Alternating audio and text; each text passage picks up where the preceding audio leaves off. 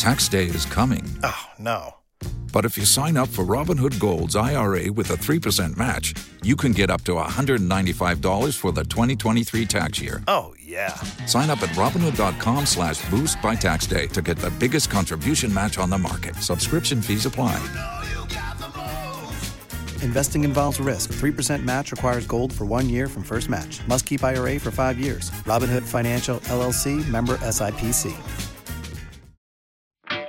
This is Blue Moon. It's the original fan made Manchester City podcast. Coming up, we've got news and views from City's Week. It's your club, and this is your show. For the third time this season, Manchester City have had to come from behind to get something out of a game. Extend that to the back end of last season, and it's five times in 10 matches. But crucially, Pep Guardiola's side haven't lost any of them. It was the late show against Borussia Dortmund on Wednesday night, but a pair of brilliant goals completed the turnaround. And now, after a Premier League break, it's back to domestic action. Wolves away is up next, and we'll hear from Dave Azzopardi from Talking Wolves to get an insight into this weekend's opposition. And for the first time in 70 years, City have now played a game with a king on the UK throne. We'll hear from historian Dr. Gary James about how City have fared around the changes of monarchs in the past. Plus, author Simon Curtis will be on the show a bit later on about his new book, City in Europe. All that to come. I'm David Mooney. With me this week for this week's Blue Moon podcast is City fan Paul Atherton. Dina Moons, you okay? Not too bad, thank you. And the artist formerly known as the Paris Angel, it's Macca. yeah, mate, you all right? Not too bad, thanks. How are you, Macca? It's been a while. Yeah, good. Yeah, it's been as we just well, about three years. Yeah, yeah. Nothing, nothing's happened in between. Quite, it? quite, quite, quite time. Yeah. in all that. Um, so uh, let's let's start with the one game that uh, that went ahead this week uh, in uh, Borussia Dortmund in the uh, in the Champions League. Um, Paul, for the what feels like hundredth time this season, uh, City have won a game that in years gone by they probably wouldn't have won. Um, are you getting a bit more confidence about the fact that City keep being able to turn around these leads or uh, these these deficits, or are you starting to think they can't get away with it forever? Uh, Well, they can't get away with it forever. I mean, the, the amount of times we've gone down recently, and somehow we've come back, and, it, and, it, and it's miraculous recovery. It's brilliant, but we, you know, you can't keep relying on that. I think you are right that years ago we would have had to play at our absolute best to have a chance against a team like like Dortmund, and in this case we weren't at our best. Thankfully, we conceded with enough time to try and recover the performance because I think that was the best result, really, because we got the win we underperformed 60, 70 minutes that there's enough like harsh lessons coming out of it for the for the team and, and I'm sure the managers passed it on. But then we still got a good result out the end of it and we still got a good sort of momentum because we did recover it and we did sort of step it up towards the end. But yeah, I mean, it, it was a strange one, really. Um, yeah, but yeah. Macca, where do you think this ability to play badly and then suddenly play well for the last 10 minutes and win the game has come from? Um, well, last night in particular, I mean, it's always obviously on a game by game by game basis, but I mean, last night obviously the substitutions were spot on, um, and then just never underestimate the influence of Haaland because he's just. I mean, I just think he's absolutely incredible. I mean, I know everyone's everyone's talking about him and about how good he is, but even when he's not doing something, he's doing something. If that makes sense. He's, I mean, like yeah. Even when he's not touching the ball, he's doing something. yeah, I mean, everything. He's just kind of. It's like an art. It's just everything was for that last moment, and he, and even yeah. he's got people. He, he, looks like he's making just jogging things, but he's know he's tiring people out. And I mean, I know Jet, as a team as a whole, that's what we do. We will wear them out. Um, but him in particular, it's just everything for a reason. Uh, it seems. I mean, so going back to your question, I think don't underestimate his influence for a start. And then I'm actually quite, I'm actually fairly relaxed about the us digging ourselves out of these holes yeah. late on, because because you'll get teams who, yeah, they they, they, they want to stop us playing, but then if they if they see other games where other teams have tried to stop us playing, it gets to 85 minutes, they're knackered, and then we still score. So they might actually think, well, hang on a minute, is it actually worth doing that? Because they're going to score anyway. So do we go a little bit earlier? But then you've got the situation like with West Ham, where the first time they actually tried anything positive, within minutes, we'd, we'd scored yeah. because they'd left gaps. So I'm fairly. I, I, know last night it was slow. It was it was a bit lethargic. Things weren't working on the on the flanks, but I've turned into this really boring person who just actually just looks at it and just like I'm actually quite relaxed about this. I trusted the manager, I trusted the process in inverted commas. but then, and then and, and then I like the player, I like all the players, and it's like it's a very weird experience for me because yeah. it's not how I've watched uh, City all, all, over these years. And, and, like I say, I was fairly relaxed. It makes a change from having to go back to the nineties and not liking the players, isn't it? It's uh, oh yeah, I despised, I despised every single one of them back in Gladstone, but yeah, yeah, yeah. Um, Paul, the, the, the changes that Macca talks about there. I mean, Guardiola made a triple substitution, which I, I get. I get that it's different now that they're off. like, that he's got five subs available to him. But it, it was it was a bold move. Bernardo, Foden, and Alvarez all on completely changed the tempo of the game, didn't it?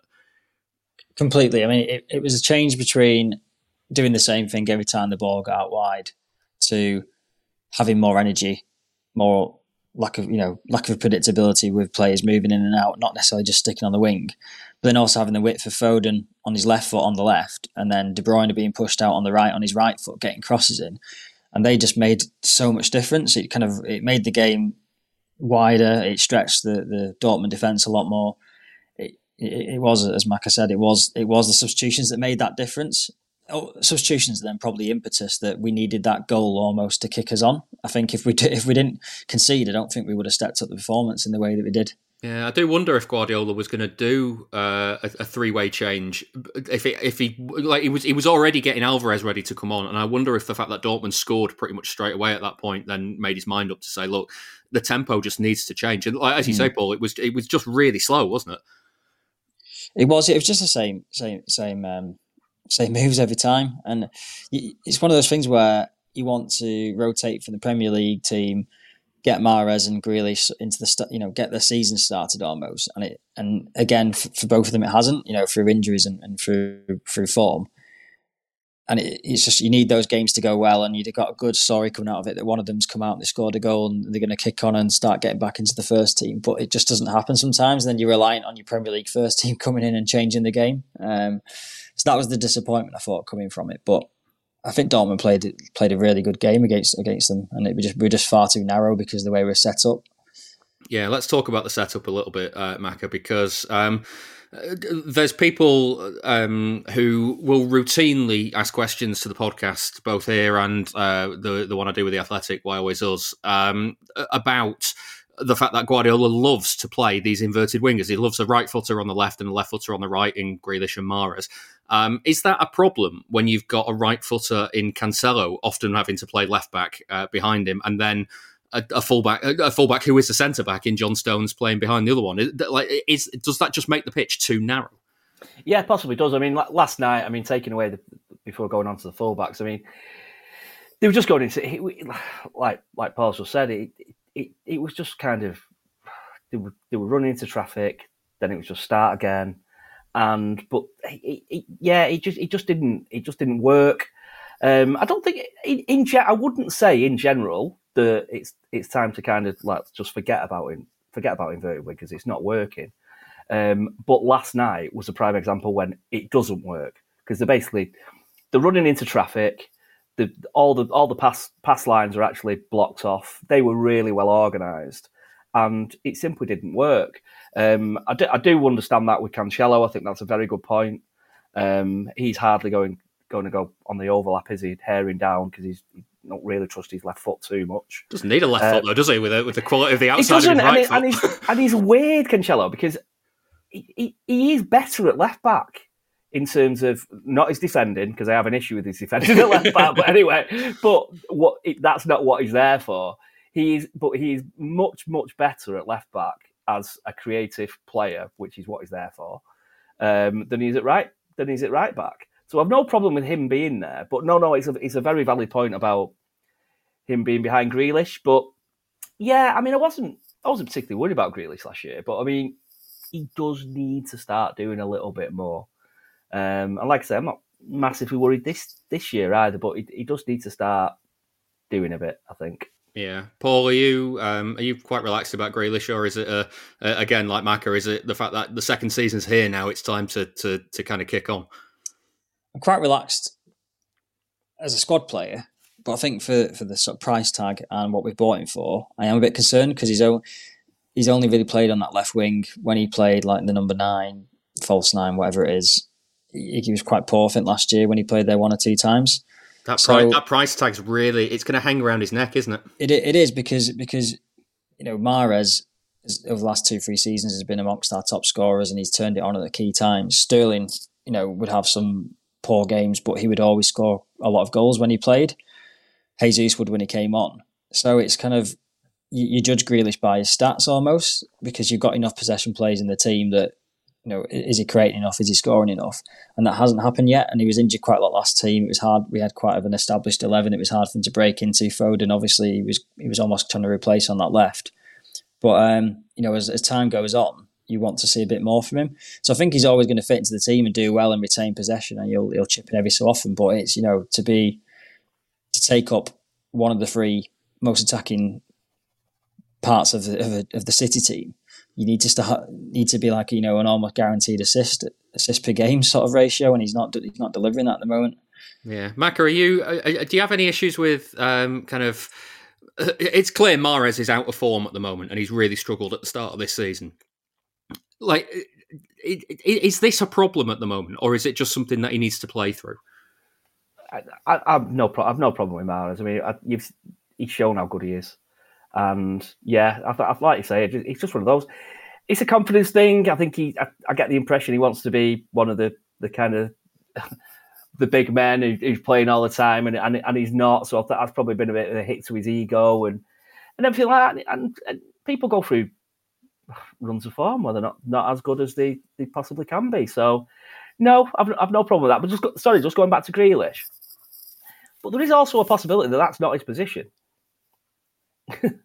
yeah. That they need to just say, well, maybe try him centrally when yeah. you can. I know there's not a lot of options all the time or opportunities all the time in our in our strongest side, but that's he was the main man at Villa, he, and I think he's a good enough footballer.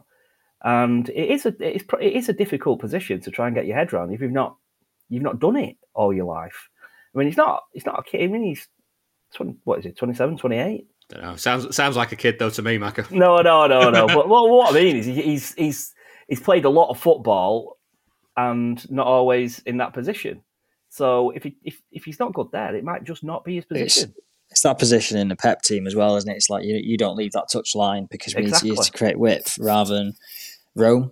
And it's a lot of concentration, and you know, as a right footer on there, there's only so much you can you can do at times. Yeah, um, no, totally agree. Yeah, yeah, he, I mean, uh, in fairness to him though, Paul, he was. I, I, he made a couple of things happen in that first half. He looked like the, the, the player that would make something happen for City in that first half, albeit you know he didn't play very well and the team didn't play very well, and the, I think the two shots he had were blocked. But like he was in the position to get something, if you know what I mean. Does that yeah. count for anything? It does because he's getting there, but then it's like Sterling was getting the right places and he missed a few, but he'd, he'd score a lot. Whereas with with Grealish, if it, over a protracted period, he's just getting there, then scuffing it, and it. I don't know. You've got to for that level of ability in that team, you need to be taking there. Yeah, it's like every time that you know Haaland's obviously an exception, but every time he gets it, he seems to be taking his opportunity. Yeah, yeah, well, let's uh, let's talk about those uh, taken opportunities because we've got uh, we, well, we've got we're over ten minutes in and we've not mentioned two of the greatest goals that have happened on uh, for City in the Champions League. Um, uh, that uh, weirdly, I, I, really like this stat Macca. Um, that was John Stones's thirteenth City goal and. Right. Erling Haaland's 13th City goal. Right, okay. Um, thanks to Stat City for, for finding that one. but I, I, just like the contrast to that. no, it's got, I mean, I mean, Stones was brilliant. I mean, I love I love John Stones anyway. He's, he's just great. I mean, he's not a right back, but he did all right. But that was just a fantastic, a fantastic goal. Haaland's. So I'm in the south stand, obviously at the opposite end. I didn't realise how good that goal was until I got home and watched it on telly. Yeah, I just thought he just stuck a leg out. I, I, didn't. I didn't appreciate how good Cancelo's ball was either. I mean, both of them were things of beauty, but I mean that goal is just unreal. Like I said exactly the thing I think you said about what Paul Dickov said. I couldn't even get my head that high. yeah, I was I, I, was just about to uh, I, I, was just about to drop that name in there. Then I was going to yeah. So no, you've stolen my thunder. I was going to say Paul. I, uh, I, I, the name drop I have is that Paul Dickov uh, said in a WhatsApp group that I'm in that he can't even get his head that high, and I completely forgot. Macca, you must. I think you're about the same height as him, aren't you? Uh, yeah, similar. yeah. Yeah, but uh, like honestly, Paul, when when De Bruyne had sent that uh, bouncing ball to John Stones and he shaped up to hit it, were you like, "What the hell are you doing?" I don't know. I, I thought, I don't know. I feel, I feel like he, he's so unblocked, and he, you know, he's quite a good technical player. He doesn't often shoot, does he, John Stones? It's usually a tapping or a header. No, th- Thirteen know, goals since 2016 kind of says why. yeah, I know. Yeah, but um, yeah, I don't know. I feel like he, he was so he was so open and it was the right pace. And we'd been trying all sorts, and it wasn't working. You know, it's like the Kompany versus Leicester. Sometimes you, if you, if you like, you know, within twenty yards of the goal, just hit it. Sometimes, so yeah. yeah. So, so now, now that we've, now that I've just made you say that, um, can you explain mm. to me why you never take the shot on? I prefer to dribble it past the keeper a couple yeah. of times first, and then hit, then hit it wide. Yeah, I've played in enough teams with you to that to, to see that every time the shot's on, um, you you just turn it down for some reason. Um, uh, Macca, the I'm going to make you decide now. The uh, the Cancelo the the Cancelo assist or the Haaland finish, which was better? Ooh. You know what? I'm going to go for the Cancelo assist because without that, I'd, you wouldn't have had the finish. yeah, fair point. Fair point. um, I put it to you though, Paul. That Cancelo probably does that all the time with the outside of his foot because he's uh, he just does not use his left. So yeah, yeah. I mean, I, the, the the pass is unbelievable. I think because Cancelo does it all the time, I'm probably kind of playing it down because you know he hit it in the area. It wasn't exactly on Haaland's head, was it? You know, he had to he had to get his left yeah. foot behind. I can't even describe how I can't even describe how that actually transpired that goal, but he had to kind of. Only Haaland is probably the only player with that range or ability to get his foot up there and to yeah. do it and to redirect it because he knew all he knew was I have to get my foot up there, let it hit my foot, and get it on target, and there's a good chance it's going in. It's just the genius of having that level of striker with that range. You know, that's going over. You could stack two Agueros on top of each other, and he wasn't going to get near that ball, was he? so, yeah, yeah. Um, Ruth, my wife, asked how he did it this morning. Like, because she'd not seen it on telly. So she asked this morning how it was, and I tried tried to do it, and nearly did myself a serious mistake. yeah. Sorry, albeit, I, albeit five you, foot four and not six foot four. Yeah. Did you rip your, rip your, pants as you did it? Yeah. yeah. Sorry, I'm still I'm still distracted by this this image of two Agueros stood on top of each other, just like like you know like wearing a really long duffel coat. Yeah. trying to get in a club. Yeah, trying to get in a club. Just uh, like uh, one stood on the other's shoulders to see what was going on. Yeah. Ad-free episodes are available on Patreon. Sign up at patreon.com forward slash Blue Moon Podcast. The majority of fans, uh, Wednesday's game against Dortmund was the first time that City have played with a king on the throne of the United Kingdom. I've been speaking to the football historian Dr. Gary James to find out more about City and the monarchy. I mean, the last time um, we played a, a, a league game under a king was well, obviously 70 years ago. It's it's 1952. I, I, checked up on it actually to see where it was before because I was thinking, oh, I wonder where it was. And it was a two-all draw with Arsenal in January 52. Um, and it's sort of, I mean, obviously the people, you know, my, my dad's in his 80s. He was around then. You know, there are people around. But for most of us, it's just such an unusual thing, isn't it? It's such a, a rare occurrence in, in our eyes. Whereas I guess in the 50s when um, the Queen came to the throne, people were probably thinking, "Oh, it's extremely rare for a Queen to be on the throne. It's usually a king," you know. Well, th- this is it. I mean, um, like uh, it's around about sixty percent of City's uh, games have been played under a Queen, um, but the vast majority of them are, are, are Elizabeth. It was about fifty-four um, percent for uh, for Elizabeth because uh, Victoria v- Victoria was only on the throne until nineteen oh one. City, of course, you know, founded in eighteen ninety-four. Yeah, and you know, uh, obviously we didn't. Well, we, we I was going to say we didn't win any trophies, but we did. We we won the second division title under Victoria. Um, so I suppose our first national success came under Victoria. Um, but yeah, we didn't win a, a, what what would today be regarded as a major trophy under Victoria, and and you sort of think you know, for, for, for the people, you know, when she died in, in 1901, the, the, the sort of City fans who, who were around then, many of those would have only known a queen because, you know, she, she was certainly on the throne before football, professional football existed. Um, and she'd probably been on the throne for, again, like now. You know, it was it was so many decades that that the vast majority of people probably hadn't known a king. So it, it was a strange experience. But do you know? And this is one of the things. I'm, I don't know if I'm jumping the gun here, but um, there's all there's been the furore about do we play on, do we not play, and so on. And every time there's been a change of monarch, City have carried on. City have played on.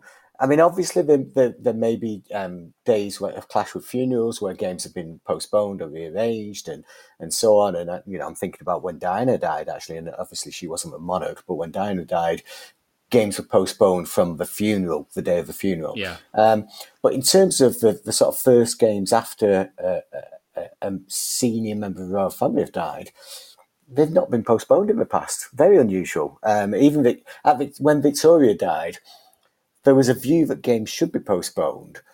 Um, and the FA eventually sort of, well, the FA said something like um, football should be stopped.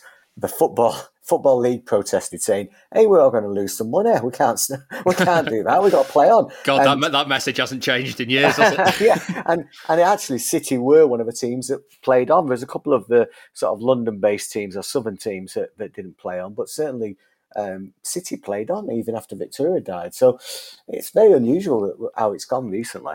Yeah, and uh, obviously, uh, just looking then at uh, kind of like major trophies and things, City's first major trophy came under a king. It was uh, Edward VII uh, who took over from Victoria. It's only three years after after that had changed. So, uh, so, so maybe that's a good sign for for Charles III. oh yeah, yeah. I mean, maybe, and you know, I think um, Edward VII. He actually, I think he died just in the close season as well. So there's no question about games being postponed. But but for us to win the FA Cup and finish runners up in the league, that I mean, which of course was the most significant league position we finished, is a, is a big statement really. But um, yeah, I suppose you know there may have been some City fans going around saying, "That's it, you know, under King we're going to be all right now." Yeah, just I mean, just doing the rough maths in my head, it must be it must be under a queen where they've uh, where they've won the most major trophies because all of the, the current eras obviously come under Elizabeth and uh, and the sixties was as well. Yeah, I, I, had a look at this actually, and we've won I think it's twenty major trophies, uh, including our only European trophy at the moment. But um, you know, uh, that's what a trophy every sort of three and a half years, something like that. Um, so under under Elizabeth, it's obviously the, by far the, the, the best ratio. Um, but of course, we all know that the, the, the, 70 years of the reign has been ups and downs, and we've dropped our lowest point as well. So it's it, it, it is a, a bit difficult a bit difficult to sort of do a, a, a direct comparison. But the best one, I suppose, the best sort of transition would be um, when the Queen's dad came to the throne, um, because uh, his brother abdicated in, in 1936. Um, and so the Queen's dad came to the throne in December 36. That went on to be our first title winning season. And uh, there was a definite transi- tra- transformation in the club. I mean, we lost, I think we lost a couple of the first sort of three or four games uh, under his, his sort of reign, if you like. Um, but the rest of the season, we were, you know, it was our longest unbeaten run, uh, which has since been beaten. By the time, it was our longest unbeaten run, and we go and win our first league title. And his coronation happened at the end of the at the end of the football season, and City went on tour to, to Germany. But um, you know, Manchester was sort of decorated in in red, white, and blue, in the Union Jack, and all this sort of stuff. And I guess there was some City fans thinking, "Oh yeah, that's that's for our league title success." Yeah, not uh, not quite the case. Uh, one one stat that um, that I, I, kind of I dug up. This was this was a few years ago, so this was during uh, Elizabeth's Elizabeth's reign. Um, was that there've been uh, since City were founded in 1894, there, there were more monarchs on the UK uh, throne than there were seasons where City won home and away against Liverpool. Um, at, at, the time, it, there was uh, six monarchs and, and, five seasons. It's now seven monarchs and five seasons. Um, so we could do with we could do a change of that one sometime soon because we don't want the monarchs getting too far ahead. Oh God, no, we, we definitely need that one changing. I mean, but do you know what? I mean, I'm, you could have probably done a, a, a snapshot. Uh, I don't know, say say for the Queen, Queen's granddad, which would have said actually it was the reverse of that. But I don't want to check that one just in case I'm wrong. but you, you, never know. Um, but I suppose there's a couple of other things we should say about about the Royals, which um, have just come to me actually. King George V, who you know we won the FA Cup in 1934 when he was on the on the throne, and that's the Queen's granddad. Um, and we got to two cup finals, and we finished second in the league and stuff like. that. But he also um, came to Hyde Road in 1920 when he's when he was the king. So you know, a reigning monarch coming to to Hyde Road. So you know, in some ways, that's that's a, a different angle. And also, the Queen's dad, when he was still a prince, when he was still the Duke of York, he went to Maine Road and watched a, a, game. I think it was Derby County actually off the top of my head, but he went he went to Maine Road to watch a, a game, um, uh, just an ordinary league game as well. Nothing, you know, there's nothing special about it. He just went to an ordinary league game, same as um, King George V had as well. So you know, when you you think about that, there's a few extra royal connections that I think we should, yeah, we should remember really. So the last, well, the, so the last king prior to Charles and his father have both been to home league games for City. Get a dollop of City nostalgia every Monday. Sign up at patreon.com forward slash blue moon podcast. That was Gary James speaking to me. Um, and again, thanks to uh, Stat City, we've dug out some stats uh, about City's performances because I, I, I, I did wonder about uh, Kings and Queens on the throne um, with regards to City. And uh, the win percentage is actually uh, pretty similar 45% under Queens, uh, 43% under Kings.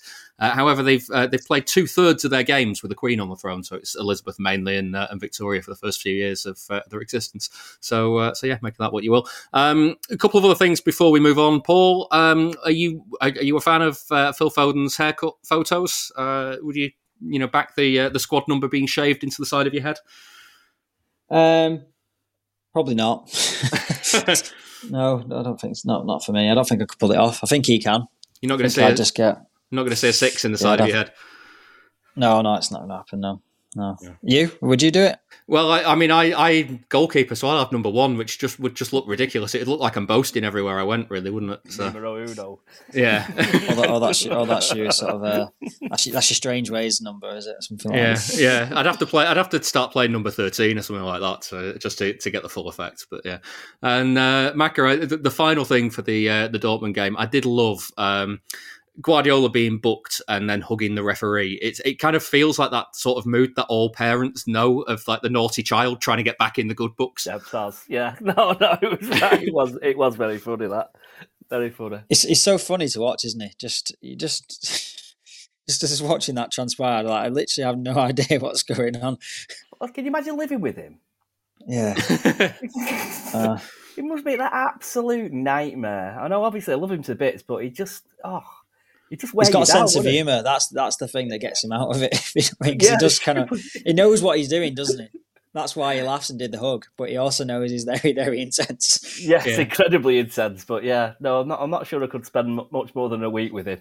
yeah, you imagine you'd, you'd, kind of like roll over in the night, wouldn't you? If you like, if you were married to him, you'd roll over in the night and he wouldn't be there, and you're like, where where is he now? He now? Uh, yeah, the bathroom light would be on, and just be like like stood in the bathroom doodling like on his notepad because he got up to to like get something out of his teeth or something, and then he had an he'd idea. have one of them, uh, one of them London basements with like an office, wouldn't he? And the, the, the study lamp would be on. He'd be just be... yeah, exactly. Yeah, yeah. with a, qu- a, quill, a quill. Yeah.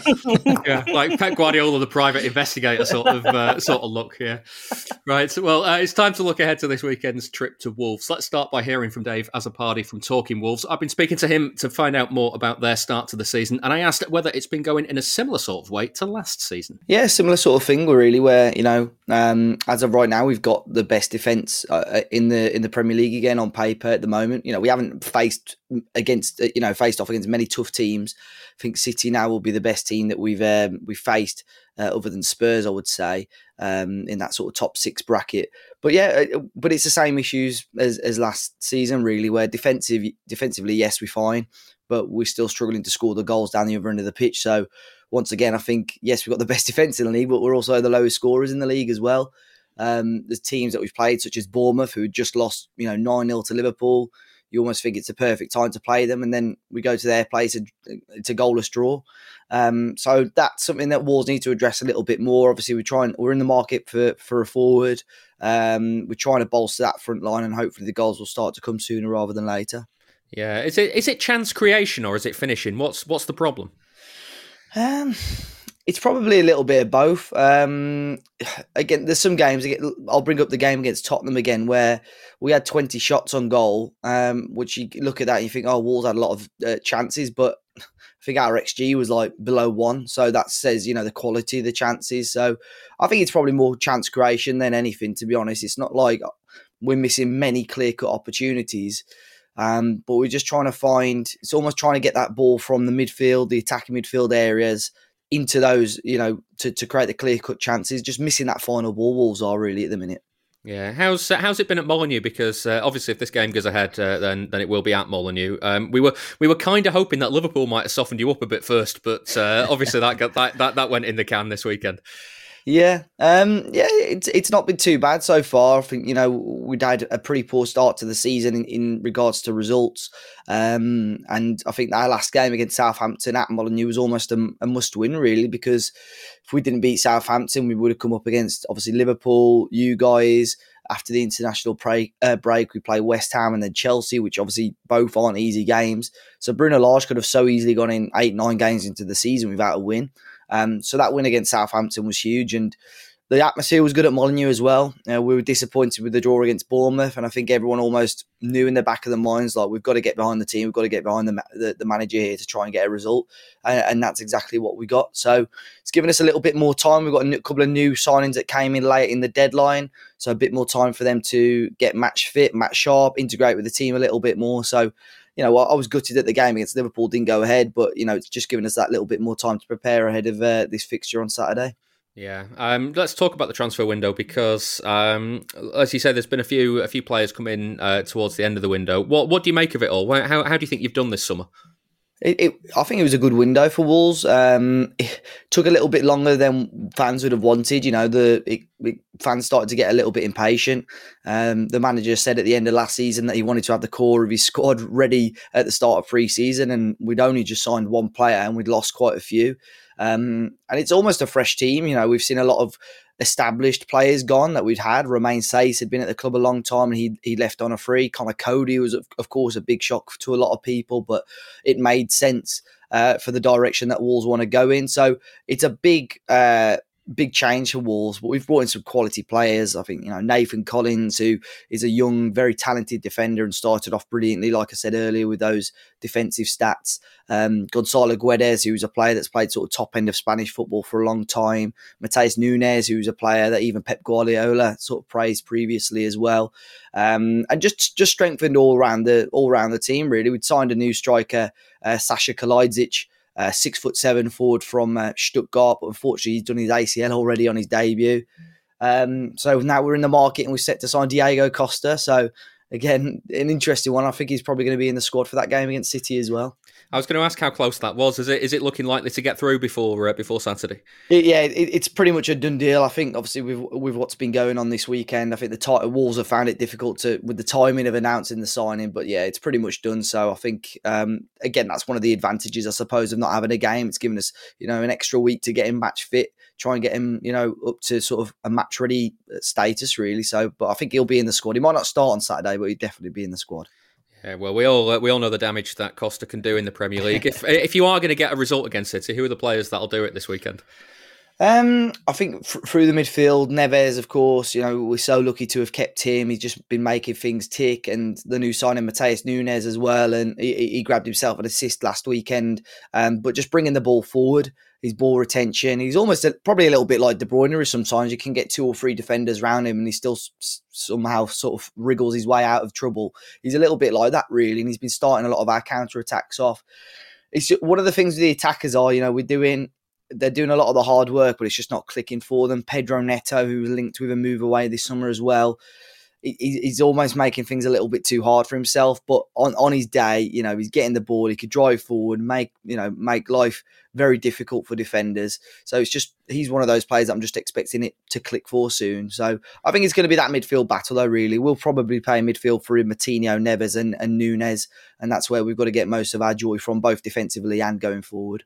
Yeah, um, I mean, obviously, we uh, we we spoke ahead of the game at Molineux last season. Uh, that turned out to be a lot more comfortable for City than I was expecting yeah. in the end. Because uh, because as we've said on, on many of these shows before, Wolves always tend to give City quite a good game these days.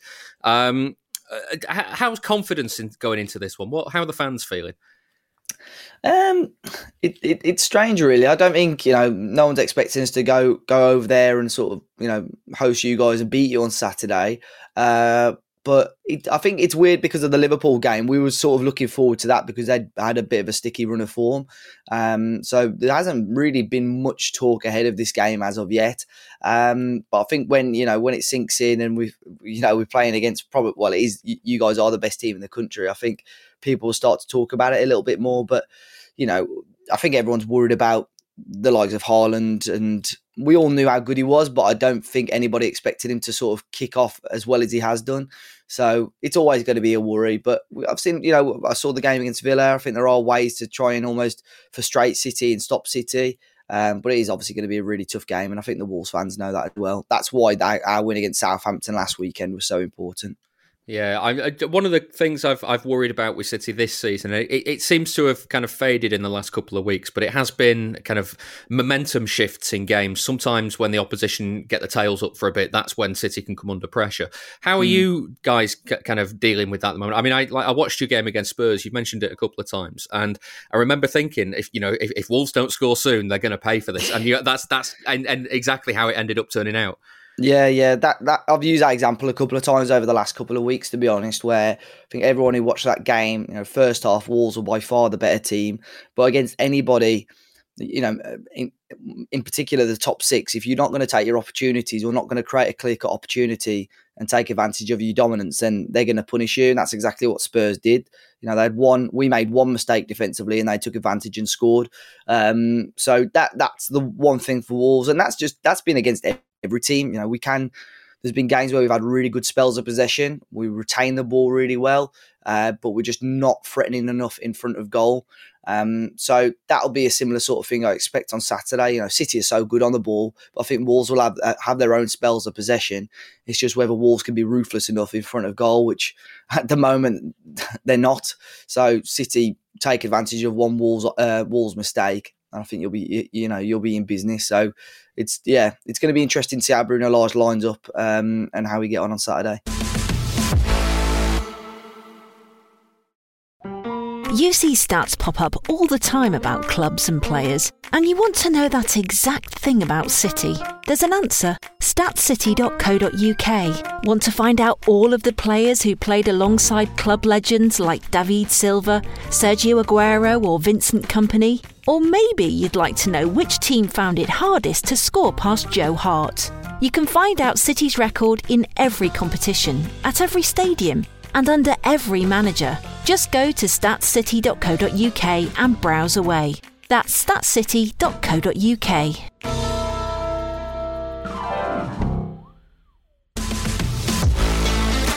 If you enjoy the show, please give it a rating and a review wherever you get your podcasts. Where are you weakest this season? What's uh, what, what's been the biggest weaknesses? Um, there's not. I mean, the biggest weakness is, like I said, us not scoring the goals. But for the areas for for City to target, it's probably almost. I, I think we will play counter attacking football, obviously on Saturday, but it's almost City countering that counter. You know, if our fullbacks push forward, I think you'll have a lot of space um, down those wide areas. Um, I've been pleasantly surprised with how we've gone because we've shifted from a back five to a back four um, this season. And I thought there were going to be many, many teething issues, and, and there haven't been, to be honest. So defensively, you know, the shape and so on has been all right. But I think with the pace, with the talent that City have got, the ability to just pick out a pass, think the, the the fullbacks who have had really good spells this season, but have had really bad spells as well. I think that's where you'll get your joy. I think down those wide areas. Um, I, I want to talk a, a, little bit about uh, Bruno Lage as well because um, you know I, I, work with a couple of Wolves fans, and uh, one of them is absolutely dead against changing the manager. The other one's thinking, ah, now now now might not be the, the worst time to change the manager if things don't pick up anytime soon. Um, is the fan base a little bit split down down kind of the job that he's doing at the moment? Yeah, there was, uh, especially before that uh, game against Southampton. I think there were fans that were saying, you know, after the Bournemouth game, or if we didn't beat Southampton, they they would have wanted him to go. Um, he's just he, he's still a very young manager. We saw it last season. Uh, we had a really strong start to the season, but there were still certain areas of his game um, as a manager where you think, what on earth is he doing? Mainly substitutions, timing of these substitutions, and so on. Um, so it, it is pretty split still. I think you know a lot of that calmed down and quietened down after that win against Southampton, but it, it, it's one of those it's one of those things. I think a manager is he's always you know you're not going to please everyone. Not 100 percent of the fan base is always going to be happy with the manager. But for me at the moment, I don't think there's many managers out there realistically that uh, are going to come in and do a much better job than what Bruno Lage is doing right now. So I'm happy with him for the time being. You know, things can change quite quickly in football. He's got a tough running coming up. Um, but yeah, for me at the moment, I'm, I'm happy with his ideas. I'm happy with the direction he's going in. But the, the board have almost put the pressure back on him now. Last year, he did an okay job, had no backing. All of a sudden, this summer, he's had a load of money chucked at him. He's changed system to suit what he wants to play. So, you know, the ball's in his court now to try and get it, uh, try and get it right for Wolves this season. Yeah, and uh, what do you think the, the, the ambition should be for Wolves this season? Where uh, uh what what do you think you can what do you think you can achieve? I mean, the, I think the squad is more than capable of a, of a solid top half finish, and even you know knocking on the door for top seven again. You know, first two years back in the Premier League, that's exactly what we did. We've had a couple of seasons now where we've been disappointing. Last season, you know, we were so close and uh, I think we had a couple of games against Arsenal in quick succession, which just killed our momentum, and we ended up sliding down the table. Um, so I think we're more than capable to be, you know, knocking around there again. If we can finish sort of eighth or ninth this year, I'd be more than happy. Try and keep hold of the talented players that we've got and, and make a real push of it next year. Yeah, and um, I mean, there is talk that this game might not go ahead. We'll find out a bit a bit later on. Um, if it does, what's uh, what's your score prediction for it? We'll uh, we'll whack it on the charity bet. Um, see, I, whenever I come on here, I normally back Wolves, but um, you know what? Yeah, go on. I'll I'll, I'll say a one-one draw. Um, I, that's that's using my heart. I think my head says probably two 0 City, but I'll use my heart and go Wolves one, City one. This is the Blue Moon Podcast, and we're very sorry about that. So that was Dave Azzopardi from Talking Wolves. Um, Macca, last season's trip to, to Molineux, I had down as a really tough one. And then uh, Kevin De Bruyne popped up and just decided to, to score four in like an hour or so. Um, so apart from that game, I like City have always, certainly under Guardiola, found Wolves quite a tricky nut to crack. Um, what what would you like to see this weekend to, to make sure that they don't end up with a repeat of the first 70, 80 minutes against Dortmund? Um, in terms of well, you, you are definitely right. I mean, the, the first game at uh, well, the game at our place last year, I, I, bumped into Sam Lee before the game, and just uh, we were just chatting, and he went, "You know, this is going to be awful." I went, "What do you mean?" He just said, "This is going to this is to be tough. This is going to be really tough."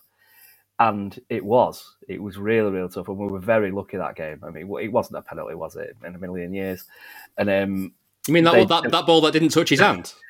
yeah, that one. So we were very lucky that game. They were very well organised, very hard working, and like you, I was very surprised, but the the, the result at their place. Um, in terms of what would I want to see, I want to see Foden starting. Um, I see Bernardo starting. Yeah, Paul, um, is it is it about kind of more energy in the team? And I know a half twelve kickoff on a Saturday doesn't scream energy, um, but like you, you, kind of want a bit more impetus to start with, don't you? I think so. I think after that performance in particular, it, um, you know, the strange thing about the previous performance was was more because the, the game at the weekend was cancelled, so they felt they looked tired and slow. So I think they just need to pick up where they were, you know, the start of the season move the ball fast, move the ball quick, get teams out of place, and sort of get back into that form. I feel like we haven't gone fully got fully back in our rhythm yet of last year. So, you know, fast performance and a good performance would be good to see. Sorry, but I mean, I don't know about you two. I mean, every team sheet that I see when Foden's not on the team sheet, I just think, oh, I just relieved. He's one of the first. I know, obviously, as good as De Bruyne is, I just think Foden just adds so much, so much, and he just rarely has a bad game, and he's just he, technically he's obviously brilliant, or he works hard. I mean, he, I'd like to say every time I don't see him on the team sheet, like last night, it's like, oh bloody hell. Yeah, um, so I think a spawn is it's one of them where you know the amount of goals he was scoring the season before when he, he's kind of you know that was when he really rose and kind of came through and then the next season he didn't kind of like hit those dizzy heights stat wise but he was always there and always consistent and a strong performer and he like I said he didn't have a bad game and he, you do notice him so much when he's out there it's his energy and he can go between the lines he can pass he can stay wide he can go in between and he can score and assist he's, he's just you know all round strong player and he doesn't get phased by the big games either or the when we need to sort of pull it back well, he knows nothing. He knows nothing different. That's the thing. That's the beauty of introducing young lads. Same with Cole Palmer now.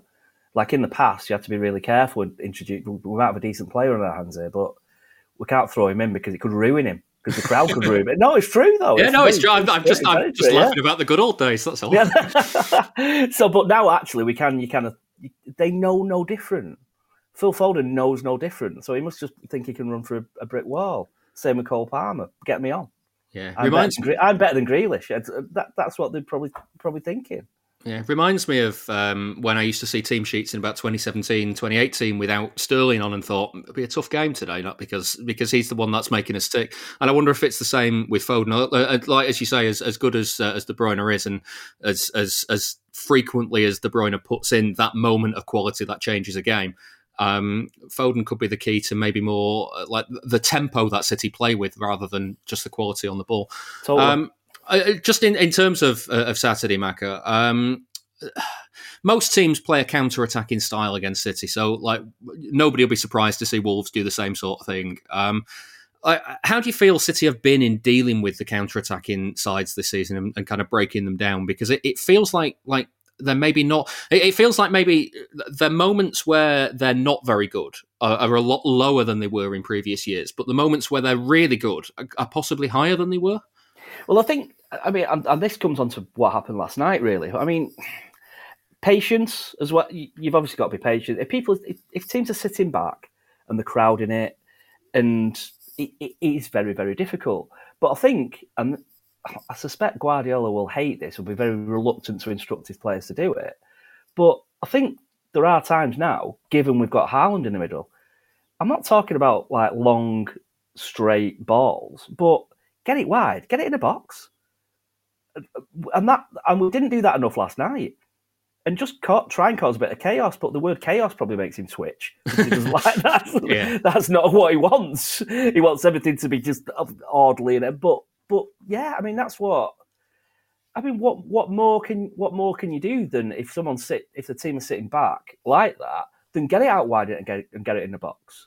Yeah. You can't you can't try and play it through the middle and through all the traffic and everything. And so yeah, that's the only thing really I would say.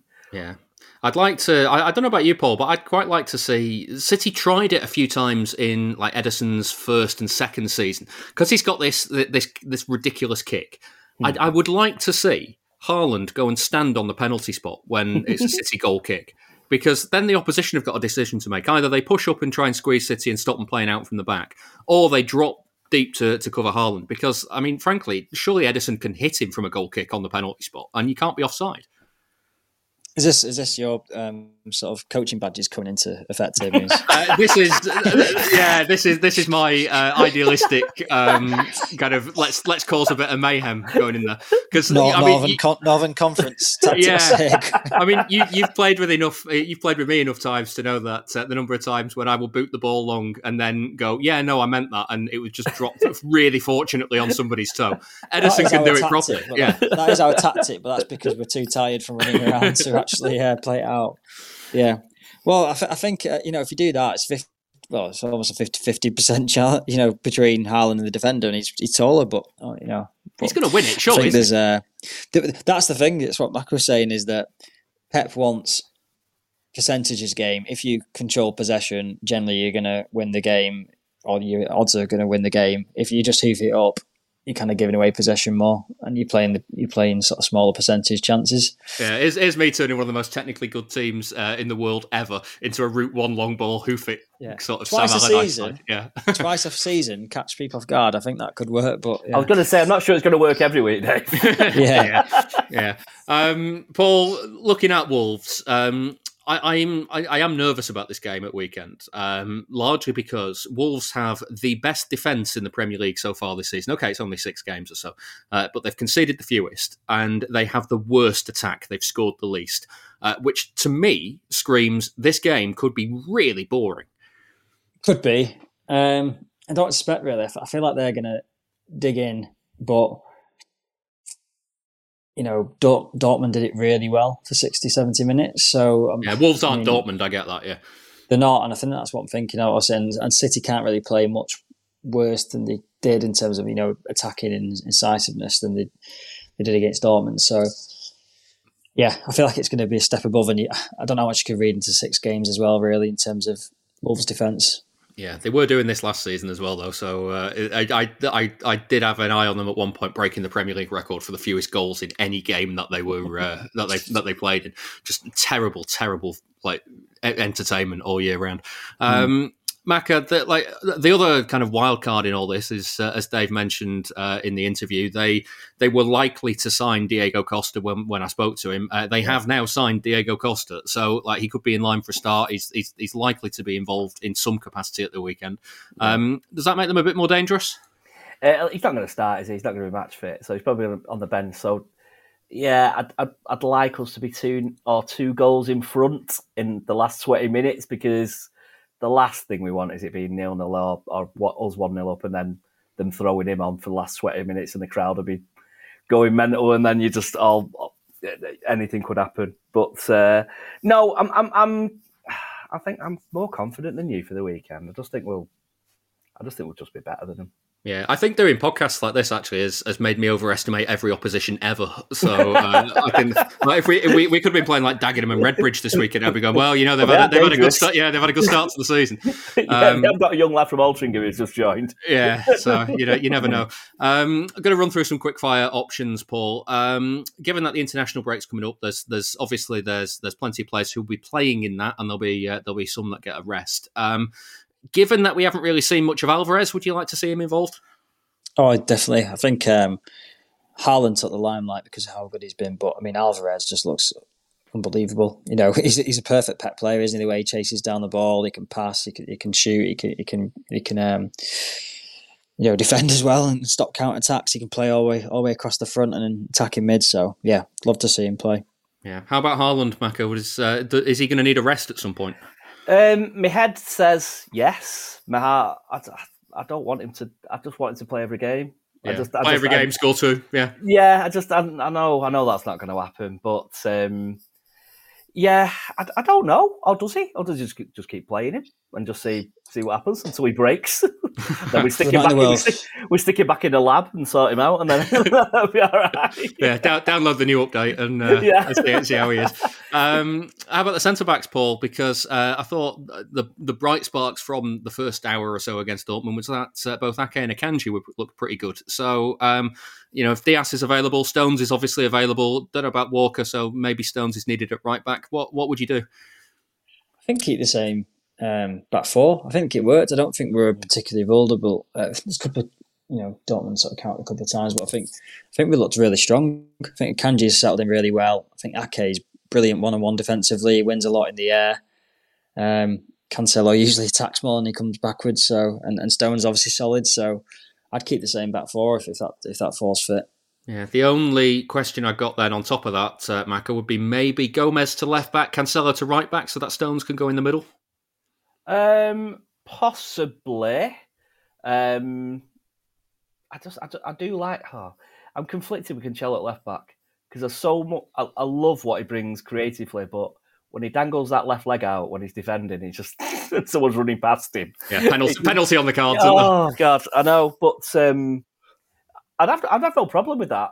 But I'd have no problem with both. But I'd probably go with um, no, I'd probably go with what Paul says. I agree with that.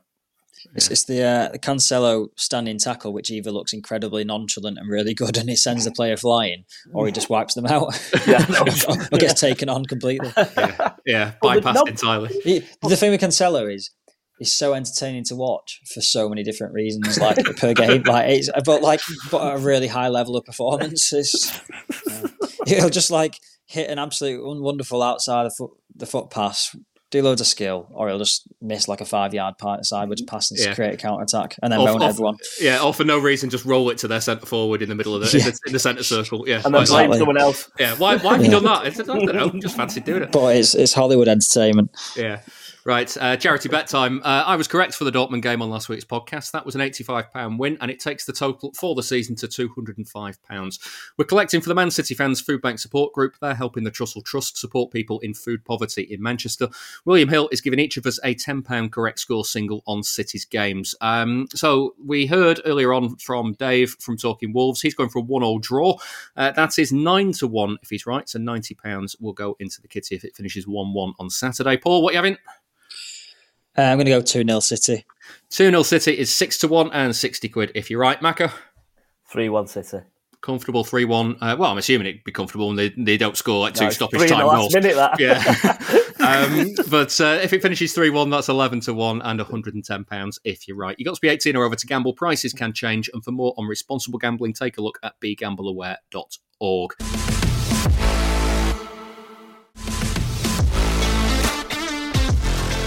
Email the show through our website, bluemoonpodcast.com. Now, then, it might feel like City are Champions League regulars these days, given they've qualified for the competition each season since 2011.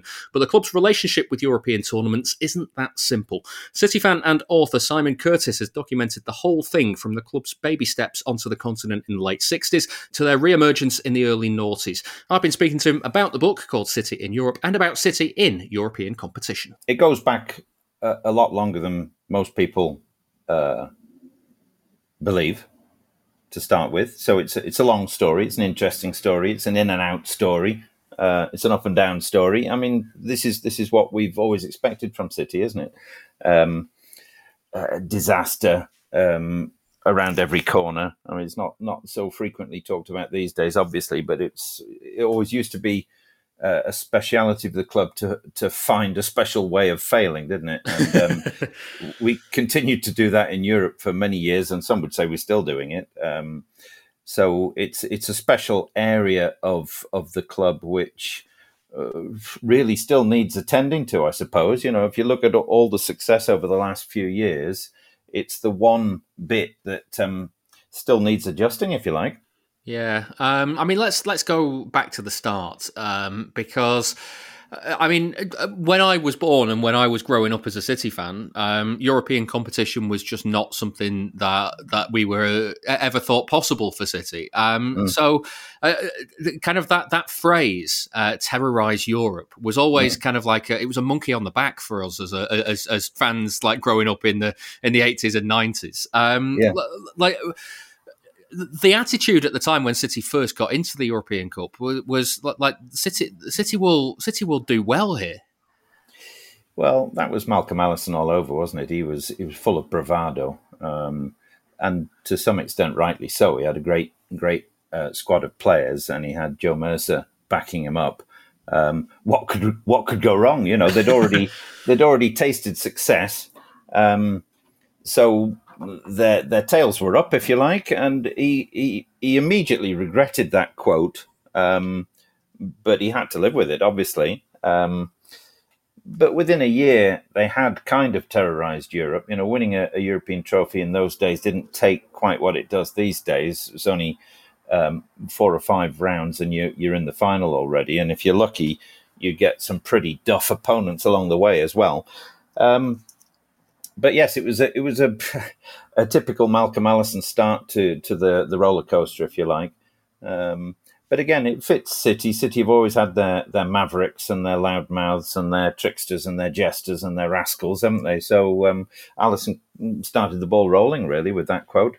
Yeah, the I mean, you mentioned the the Cup Winners' Cup success. Um, I, I, guess that's that's a little bit kind of difficult for, for younger fans to to kind of process what, what that means. Um, but but the, the Cup Winners' Cup was was regarded as a as a good trophy to win, wasn't it? It wasn't it wasn't like wasn't like winning the, the Europa Conference League at this stage as the third le- third level of uh, of of, of uh, European competition. It was a it was a major it was a major trophy. It was football football ban to these days has has um, condemned things like the Conference League, so that you know we, we joke about Thursday evening football and all the rest of it, and if you're not in the Champions League, you're a bit of a joke. Um, but in those days, you know, getting into Europe was quite a thing. There were three trophies, obviously: European Cup, UEFA Cup, as it was, and the Cup Winners' Cup. And the Cup Winners' Cup was the was the quirky one, if you want, because it was the previous season's um, national cup winners, um, which meant you know, it, it might be a surprise entrant. Um, City were in a, flush of, of good health at that time, so they, they won everything. But, you know, it might quite easily have been, and was in England's case, West Ham or Sunderland, who also won the Cup in the 70s and 80s. Uh, going into Europe on, on England's behalf, you know, so you could get all sorts of people as as strange opponents in the Cup Winners' Cup, but it it didn't feel at the time like a, a lesser competition. It was just slightly different. Yeah, how how long was it for City? Do you think that uh, as as the years went by with without European football, h- how long was it before the realization set in that that European football was a long way off? Um, well, I mean, it, it came to a grinding halt in 1979, and I I, I was uh, I hadn't seen City in Europe then, not in the flesh, but uh, I was aware that this was becoming a regular thing. You know, in the in the mid and late seventies, we're in the UEFA Cup four or five times. Um, in that final UEFA Cup season, 78 79, we got through to the quarter final, even with a, a badly slumping side that season. Um, and it just felt like uh, another of those things that would be a regular occurrence, you know, just like City being in the top flight. Um, I knew nothing other than City in the top flight until suddenly in 1983 we were relegated. And even that season, relegated on the last day of the season with four minutes to go. That was the first time we'd gone into the bottom three. Um, it was just surreal. So suddenly, having uh, top flight football removed, having had European football removed, you thought, oh well, this is this is a new thing. You know, this is the new city um, and we'll we'll go with the flow, and it was good fun, etc., etc. But nobody could have forecast that it would be um, 2003 before City got another snuff of, uh, another sniff of Europe, which is a ridiculously long time. Yeah, I remember, uh, you know, um, being in uh, an exam at school um, when uh, one of the teachers who was a who was a City fan uh, knew all the City fans while the UEFA Cup draw was going on, and um, uh, like just you know, you know, in that way in school exams, you stick your hand up, can I have a bit more paper, can I have like this. Um, uh, he kind of give that knowing look to say the draw's been done. So you'd stick your hand up and he'd wander over and just say, by the way, we're going to Wales. it just like after that all that build up, it's just Wales, isn't it? Absolutely brilliant. And the Welsh manager just hit it on the head when he said, you know, City have waited such a long time. It's such a shame that having waited for 25 years or whatever it was, they're going to exit the tournament straight away in Wales. Fantastic. Yeah. Um, but it would have been typical, wouldn't it? Um, what a start that was. That season, in fact, we managed to get uh, which was a sort of half normal side, although I think they were bottom of the Belgian league when we played them. Uh, but then we went out to um, the very unlikely opponent of, of Groclin, or Dyskobolia, as they were called at the time, um, in a park uh, covered in snow in some godforsaken bit of eastern Poland in front of 5,000 people. So it, it was almost as bad as going out to, to Total Network Solutions, in fact, in the end.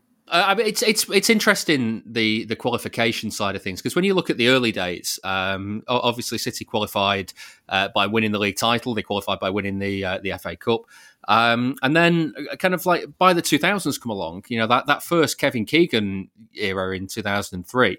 Um. They qualified for the Fair Play League. The next time, uh, again, was the Fair Play League when uh, when they lost eight one at Middlesbrough and still somehow qualified for for uh, for Europe. Um, yes, it, it, it, kind of it kind of shows where City were at in the in the kind of noughties that that that's that's as close as they were getting to success, isn't it?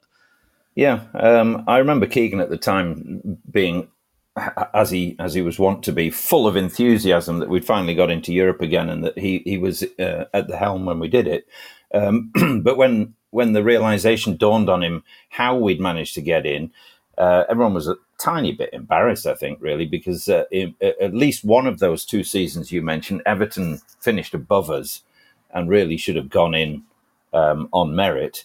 Um, we were lower in the table than them, but got in because we'd uh, we got fewer red and yellow cards, which is a little bit ridiculous. And we did it twice, as you said. So, yeah, that was the sort of scrabbling to get back in that we had to be involved with uh, until uh, 2010 11 when we when we finished fifth and actually qualified properly. Yeah, and uh, of course, you know, in terms of um, managers and and City in Europe, you you have to say that City in, in recent years um, starting off with with Roberto Mancini getting them into the Champions League, and then Pellegrini getting them into the knockouts, and then Guardiola getting them to the final. Um, the progression has been there, hasn't it? And uh, so, how, how, do you rank the, the, the City managers for their for their input in in terms of the City in Europe story? Because obviously, it all starts back with with Joe Mercer and Malcolm Allison. It does, yeah. Uh, in in modern terms, I have a soft spot for Mancini. I must admit, because he's he, he took City into the Champions League for the first time uh, tough days. Those first two seasons, difficult groups to get out of, which we didn't get out of. Um, but still, you know that was that was a, a, tough testing ground for the club, I think, and uh, we we got our backside slapped a few times, but it was it was interesting. It was our first attempt at, at, playing the Bayern Munichs and the the big boys, Barcelona. Um, so I have a soft spot for Mancini, I must admit. But you're right that there has been uh, an obvious procession each time. You know, um, Pellegrini took us on and managed to get us out of the the groups. Um, although his final legacy, I think, was a bit of a disappointment in in that getting to the semi against Real Madrid, we really didn't do ourselves justice in in those two games. Uh, very flat performances. Um, especially the second leg in, in Madrid, I was there for that, and uh, it was just I don't know. It's just so flat. You know, the, the, it needed a, a, last hurrah. It only needed a goal, and the whole thing was back on edge. You know, and uh, we didn't look like um, we'd been told to do that. So that was a bit of a shame. Obviously, since Guardiola's been in charge, things have moved on very smoothly to uh, a completely different level. City are now seen as um, uh, obvious contenders each year as the competition starts, and rightly so. Um, but you know, back to the the old story, we have to um, come good on that. I think. Yeah, you, you mention in the book um, that uh, you can kind of split City fans into into three kind of portions. Um, the ones who believe it's cursed and they'll never win anything in Europe. Uh, the ones who believe it's inevitable. It's you know with the resources they've got and the manager they've got and, and the players they've got, it is inevitable that they'll win it eventually. And uh, the others who I would class myself in um, as uh, I don't really care whether they win it or not, as long as they win the uh, the domestic stuff. So, uh, where, where where do you fall on that spectrum? Well, I used to be in one group, and now I'm in another. I think you know. I always used to think we were cursed, and and that nothing would go right. I've seen so many disasters um, down the years, but that that old, you know, I'm even loath to call it typical city because it, it almost doesn't exist anymore. You know, even our typical City moments these days, you know, the Villa Villa game last season, the QPR game, um, on on the edge of disaster, we're now pulling it around each time. Um, so I would say there's nothing really inevitable in football, I, I guess, but it, it's as as near to a certainty as you can get that City will within three or four years, I think, um, probably get their hands on this thing. Um, if they don't, then it's going to make a, uh, for an interesting story because you know our, the way we've missed out on it so far in recent years is already pretty bizarre. Um, so I think it would need a, a, a, continuation of, of some pretty bizarre occurrences to to stop a team like City finally getting there. Simon, it's been uh, it's been an absolute pleasure. Where can people uh, buy the book if they uh, if they want to, to to read some more? Uh, yeah, it's in the club shop, and uh, if you miss out on that, then obviously Waterstones in town have got uh, plenty of copies as well. This is the Blue Moon Podcast. Follow us on Twitter at Blue Moon Podcast. That was Simon Curtis talking about his new book. Um, let's finish with uh, some listener questions. Get them in for next week on Twitter at Blue Moon Podcast. You can email through the website as well, bluemoonpodcast.com. Uh, that's how Anna has got in touch. We were going to do this one on last week's show, but we ran out of time. And then with the game being uh, cancelled at the weekend, uh, it's given us the perfect opportunity to return to it. So Anna says, uh, I came away from the Villa game pretty disappointed, if I'm honest. I know we've had a good start to the season, but we've got away with dropping points by other teams not capitalising. I know Pep's teams can take a short while to click going into a season, but it feels like a slowish start despite being second. With the World Cup in the middle of the season, it feels like a season of two halves, and we don't know how that will affect City's momentum. How important is it to get into rhythm quickly this season, and what do you think our expectations should be for where we are when we pause?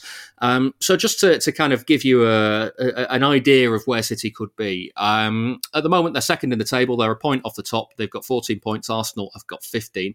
Uh, now, because of rearranged games and because of uh, games being cancelled, the games that City have got before the World Cup are Wolves away, United at home, Southampton at home, Liverpool away, Brighton at home, Leicester away, Fulham at home, and then Brentford at home. There's a maximum of 24 points available. They could take, they could get to 38 points before the World Cup.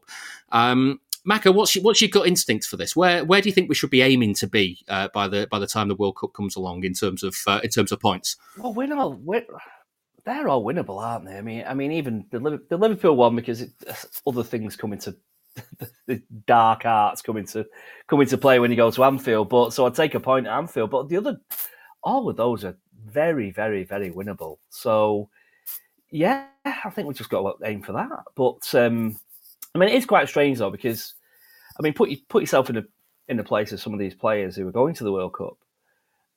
A few weeks before, there's a 50-50 there are you really going to throw yourself in there? If you're feeling feeling a bit your hamstring, and it's it's just all a bit it's it's all a bit strange. And then when well, and then going back to when they come back, people are going to be injured, people are going to be knackered. It's just going to be skew. I think it's just going to skew the whole season, to be honest. Yeah, I did look when I looked at the fixtures originally, Paul. Um, there was an Arsenal um, um, game in there as well, where I thought that'll be tricky given how they've started the season. Obviously, looking at Liverpool, thinking that's tricky. Mm. We've already mentioned my thoughts on the Wolves game this weekend that I think could be tricky. Um, the Manchester derby is, is one of those where you go, okay, United are crap, but then every now and then they pull out a result, and that's a that, that that's annoying. Brighton I had down as a tricky game, but then you know the manager's gone off to uh, to Chelsea, so we don't know what they're going to be like. Maybe maybe we should be a bit more optimistic optimistic than I am being right now. I think so. I mean, if we get 38 points, that, that keeps us out of the relegation zone, doesn't it? Hopefully, the end of the season. So just got to think, God gets that 38, yeah. 40 point get, mark. Get safe, yeah. Yeah, no, no, I'm. I agree. The first few games, I was a bit concerned. Something wasn't quite clicking. The Aston Villa game was was, was very strange, but our main competitors, you know, Arsenal, it's a big step up for them from where they were in the previous season. Can they maintain it? City have kind of never really had the under the Pep. They never really had that big dip. They kind of they kind of sustained the level throughout the season and gone on runs. But because Liverpool have been quite poor, and I think we don't know what to expect of United yet. Chelsea have obviously had a change in manager. I think we're in quite a good position, really. I think yeah. it's it's only going to get better. We're only going to click a bit more. Bernardo is obviously staying, which is a big, big, big plus. Um, you know, Phillips has looked good when he's come on, and then Haaland's obviously made a massive difference. Alvarez has slotted in. We've, we've changed a lot of key players from the first sort of 13, 14 people, players that, that play in each game. And I think it's been about as seamless as it can be, I think, for us to still, for, for us to be second by a point. Yeah, I mean, I, I with the with the Villa and Newcastle games, again, I'm fairly relaxed about it. I think it was just one of those. I mean, with the Villa one, I think half five kickoff on a Saturday. They were all up for it, the fans, and it just kind of seemed to snowball. Don't get me wrong, we should have killed the game off, but it just snowballed, and you knew they were going to score. It just felt like one of those games where they're going to score, but and it, it was what it was. With Newcastle, similar. The, the fans were all over us. It was just all all, all against us, and it, it was building and building and building. And I took a massive positive from that. Then we actually actually came away with with something from that. Um, so yeah, I'm, i think I'm turning into some kind of happy clapper bee. we've, we've, broken you, Macca. I know, yeah, but um, yeah, I've not. Let's put it this way: I've not seen anything this season yet that would really, really worry me. Yeah, I've seen I think, a, I think they a lot more that a lot more positives. And I think, as as Paul said, um, uh, the fact that you would have said before a ball was kicked this season, Liverpool will be City's main title rivals. The fact that they've they've had a really bad start to the season and are, and are playing catch up. You know, United are, are, a new kind of entity there. I, I, can't see them being in the title race by the end of the season. If it is, uh, you know, the, the top three currently Arsenal, City, Spurs. If it is those three kind of going towards it towards the end of the season, then there's only the one team that's got the experience there. So I, I think that'll be a, a really key factor. Well, it's massive as well. The Arteta, Arteta at United, I mean, that just shows you how good Guardiola is because, and I don't understand how somebody who's actually kind of studied, in inverted commas, under Guardiola did what he did. Um, they went 2 1 down. They were the, they were the best team. They were playing well. There was 20 minutes left and he's just abandoned everything and basically just thrown a load of attackers on. and he was like, "No, just keep playing. I've, I've, I've, I've, faith in it and just keep going." And that, so yeah, I've, I've actually no no problem with that. They'll they'll they'll fold. Um, Spurs could be interesting. They're decent. Yeah. Um, and to be fair, United could be interesting. You never know. But yeah. I can't see it. But um, yeah, but I, I, it's always going to be Liverpool. It's always going to be Liverpool at the moment, and they're miles off. Yeah. yeah. If, if City's maintaining that sort of 93 plus points type tally, I don't know who's making that step up in golf out yeah. of anyone that's not Liverpool. Yeah. Well, especially if more people are taking points off each other mm. as well. Yeah, that'll absolutely so, help as yeah. well, won't it? Yeah. Right, well, that brings us to an end for this week's Blue Moon podcast. I'm David Mooney. Thanks to Paul Atherton. Cheers, Moons. And to Macca. Cheers, Moons. Join me again next week to review the game at Molineux. See you then.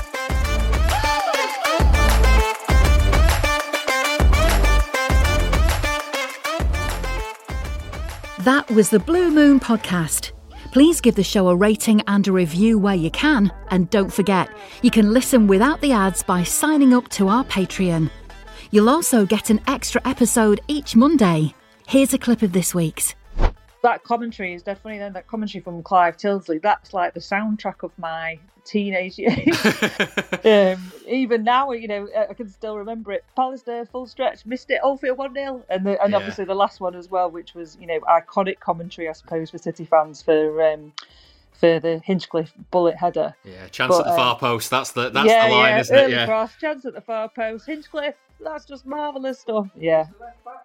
Oh, hold on. I've got a, a, contributor in the form of my husband walking past. He remembers it as well very distinctly. So it was, um, yeah, what what a fantastic day for City fans. And I remember, and again, you're probably too too young for this, but older fans will remember. I recorded it on kickoff, and then on the on the video cassette, if you didn't want anybody to tape over that tape, because oh, you used to push the thing in, yeah, yes. VHS cassettes, you could push it, and then nobody would record over it, and that was um that was a common um three, threat in our house that somebody would just go, "Oh, this is on." I'll just select any tape and put it in and record it. But yeah, I actually adjusted the cassette so nobody could uh, could tape over it. You can listen to more of that at patreon.com forward slash blue moon podcast. And join us again next time for another episode.